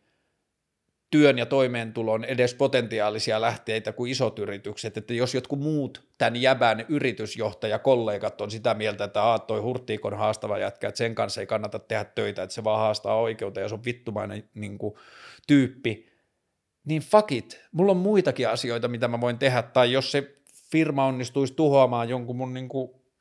maineen tai tekemisen Suomessa, niin sitten mä voin muuttaa Kööpenhaminaa, mutta mä en vaan halunnut luovuttaa. Mä halusin, niin kuin, tietyllä tavalla mä koin velvollisuudekseni taistella kaikkien niiden pienten tyyppien puolesta, joita vaan silleen paukutellaan naamaan, ja sitten ei vaan voida sanoa mitään, koska se on liian pelottavaa. Ja mä oon kaksi ja puoli vuotta taistellut tämän puolesta, ja mä oon yrittänyt niin pitkään ja tänne asti niin mä oon yrittänyt toimia vaan inhimillisyyden näkökulmasta, että please vastaa mulle, kerro mistä kysymys, anna mulle vaan joku keino ymmärtää, mistä tässä on kysymys, ja sano, että mä tein mun duunini hyvin, koska mä tiedän, että mä tein mun duunini hyvin, ja se, tämä ei ole siitä kysymys. Ja Ainoa selitys, mitä mä oon keksinyt, mitä siellä on tapahtunut, on ollut se, että se on mennyt mun kanssa niissä keskusteluissa niin pitkälle siinä ajatuksessa yritysten ideaaleista ja siitä, mitä yritykset vois olla, että se on saanut siellä yrityksen johdossa tai hallituksessa tai missä tahansa turpaan, ja tämä on niin kuin kärjestetty narratiivi, mutta mä ajattelen sen niin, että sille on sanottu, että mitäs vitun hippeilyä tämä on, ja sitten on tapahtunut jotain, minkä takia mut on siirretty syrjään, ja mulle ei kannata edes puhua, eikä mulle kannata kertoa sitä asiaa, tai mulle ei kannata kommunikoida enää, vaikka se olisi ihan asti ollut niin henkilökohtaista se kommunikaatio. Ja nyt toistaiseksi mä en oikein osaa nähdä tässä lopputulemassa mitään muuta positiivista kuin sen, että mä pääsen siitä eroon, ja siitä muuttuu vaan joku tarina, joka mun elämässä on joskus ollut, Mä toivon, että tämän prosessin aikana mä oon inspiroinut joitakin muita, mä oon yrittänyt puhua tästä niin vitun monelle ihmiselle, joita mä oon kohdannut ihan vaan siksi, että mä saisin itse tähän näkökulmaan, mutta myös siksi, että me ollaan voitu keskustella ihmisten kanssa tästä. Niin mä toivon, että mä oon antanut joillekin muille jotain näkemystä tai tapaa suhtautua isojen ja pienien asioiden eroon, Ja tästä voi olla jotakin muita hyviä puolia, joita mä näen vasta joskus myöhemmin. Ja niin kuin semmoinen selkein, mitä mä pystyn keksimään, mitä tästä on ollut hyötyä tähän mennessä, on ollut se, että tämä on ollut niin ihmeellinen mielen tai henkisen jaksamisen crossfit, että välillä kun niitä jotain lakimiesten kirjeitä on tullut ja ne on tullut mulle yhtä aikaa kuin mun lakimiehelle ja se mun lakimies ei ole kerennyt selittää mulle tai pitää kädestä, että mä oon ottanut se illalla kuudelta täällä himassa vastaan sen kirjeen, niin se on niinku tuntunut siltä, että jollain muurimurtajalla vedetään mahaan tai silleen ilmat pellolle ja se tuntuu niin vitun pahalta ja vaikealta, kun jotkut silleen isot rakenteet yrittää vaan osoittaa ja siinä niin kuin tässä tapauksessa onnistuen niin kuin osoittaa vaan, että meillä on niin vitusti paljon enemmän valtaa kuin sulla, että turpakii. Ja mä en olisi vittu toivonut, että tämä olisi mennyt näin. Ja kaikista eniten, mitä mä pelkään, on se, että tämä vaikuttaisi jotenkin mun kykyyn tai haluun luottaa ihmisiin – tai näkemykseen ihmisistä. Ja se on niin kuin asia, jonka puolesta mä tuun taistelemaan nyt lähiaikoina ja tulevina kuukausina, että mä en anna ton vaikuttaa siihen, miten mä näen ihmiset. Koska A ensinnäkin, mä en ikinä ole saanut, ja mä en välttämättä ikinä saa tietää, miksi se ihminen ei vastannut. Se ei välttämättä johtunut siitä itsestään, se voi olla, että vaikka se yrityksen tyypit sanoo, että hei, että nyt tämä on tällainen tilanne, että muut ihmiset hoitaa tämän, sä et ole enää tuohon ihmiseen yhteydessä, tämä menee lakimiehille tai jotain muuta. Se voi olla, että se on saanut niin pahasti kynsilleen, että se on vaan niin, että se on sen tapa reagoida, että se menee paniikkiin tai jotain muuta ja sitten se työntää vaan se asian pois sanoo muille ihmisille, että, että hoitakaa tämä. Niin mä en halua ja ainakaan vielä se ei ole käynyt sellaiseksi, ja mä teen kaikkeni, että se ei myöskään käänny sellaiseksi, mutta mä en halua, että tämä olisi mulle itselle osoitus jostain ihmisten pahuudesta tai jostain. Tähän on niin miljoona muutakin syytä, miksi ihmiset voi toimia noin kuin vaan siksi, että ha, ha, ha olen paha, mutta mä en vaan nyt ikinä saa tietää niitä näillä näkymin. Ja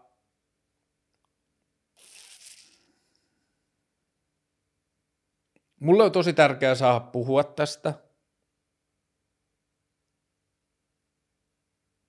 Mä vastaan mielelläni lisäkysymyksiin tähän liittyen. Mä yritän vielä miettiä, että tuonhan mä ne kaikki ne vastapuolen näkemykset esiin, että mä oon niinku reilu tämän asian kanssa, että mä en halua käyttää mulla olevaa mediatilaa siihen, että mä puhun omiani ja jätän sille toiselle puolelle mahdoll- niinku vaikeuden vastata. Tämä on myös avoin kutsu, että jos sen yrityksen – kukaan ihmiset tai kukaan muu kuuntelee tätä ikinä, niin kutsua voimassa tähän sohvalle pääsee puhumaan tästä asiasta ja esittämään oman näkemyksensä. Mutta nyt mun pitää antaa semmoinen, aloittaa sellainen henkinen prosessi, jossa mä päästän tästä irti ja se tulee olemaan myös tosi vapauttavaa, koska tämä on ahistanut niin paljon. Mutta että kyllä tästä niinku tulee se katkera kalkki niinku nieltäväksi, että mä taistelin tämän puolesta kaksi ja puoli vuotta ja sitten se lopputulos on vaan se, että mä luovutin ja sitten mä maksan siitä niin kuin ihan niin kuin, että lopputulos on se, että mä tein yhdelle Suomen isoimmista yrityksistä hyvää duunia kuukausia, ja lopputulos on se, että mä maksan siitä mun lakimiehelle tuhansia euroja, että mä niin kuin, that's what happened.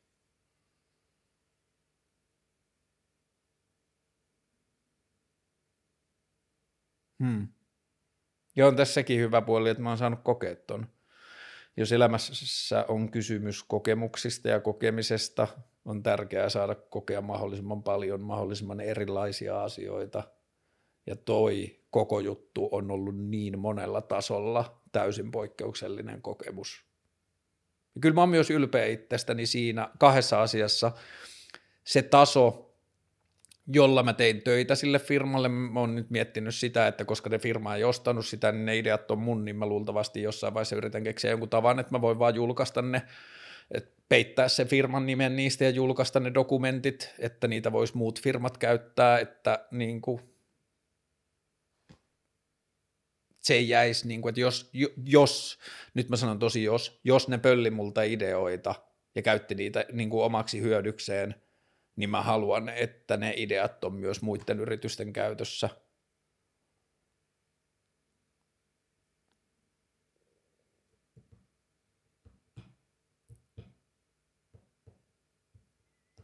Niin.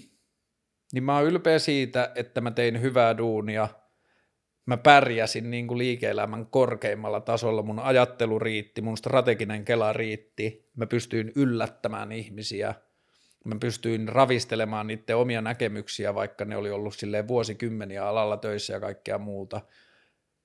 Ja sitten kyllä mä oon myös ylpeä siitä, että kuinka pitkään mä taistelin tämän kanssa. Mä, mua vähän hävettää ja mä oon vähän, tai siis aika paljonkin paskana siitä, että mä luovutan nyt, mutta kyllä mä oon ylpeä kaikesta, kaikesta sit taistelusta, mitä mä oon tehnyt.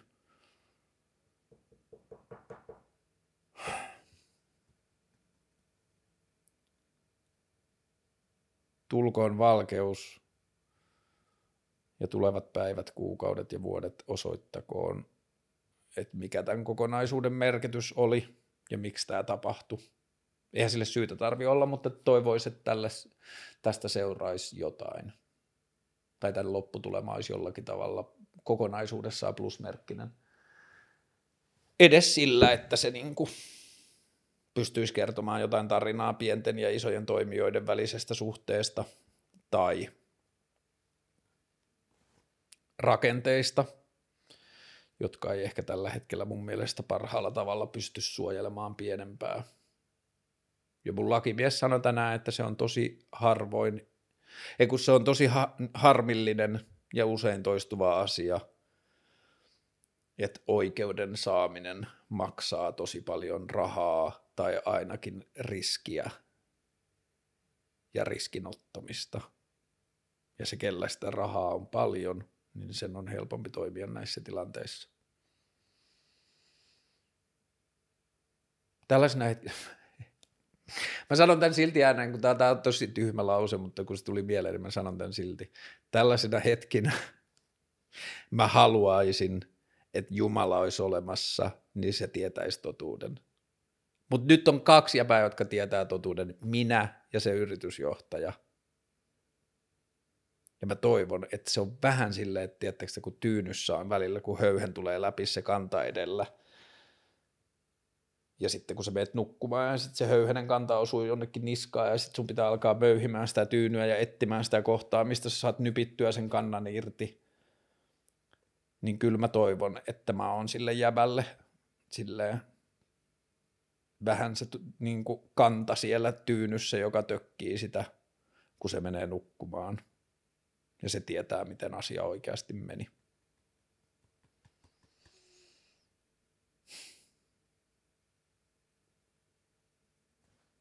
Kieltäydy lakkaamasta luottamasta ihmiseen. Kieltäydy lakkaamasta luottamasta ihmisten sanaan. Kieltäydy lakkaamasta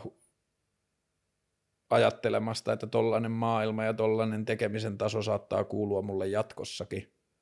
Mä oon todistanut jo, että mä osaan sen. ja kieltäydyn ensi kerrallakaan, jos elämässä joskus jotain tällaista tapahtuu, niin luovuttamaan yhtään aikaisemmin, kun tuntuu, ettei ole muuta vaihtoehtoa.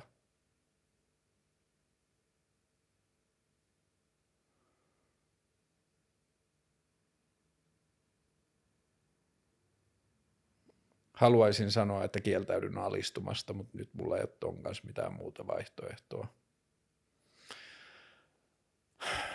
Joten mä nyt tämän kerran rikonomia periaatteita, niin kun ei perse kestä.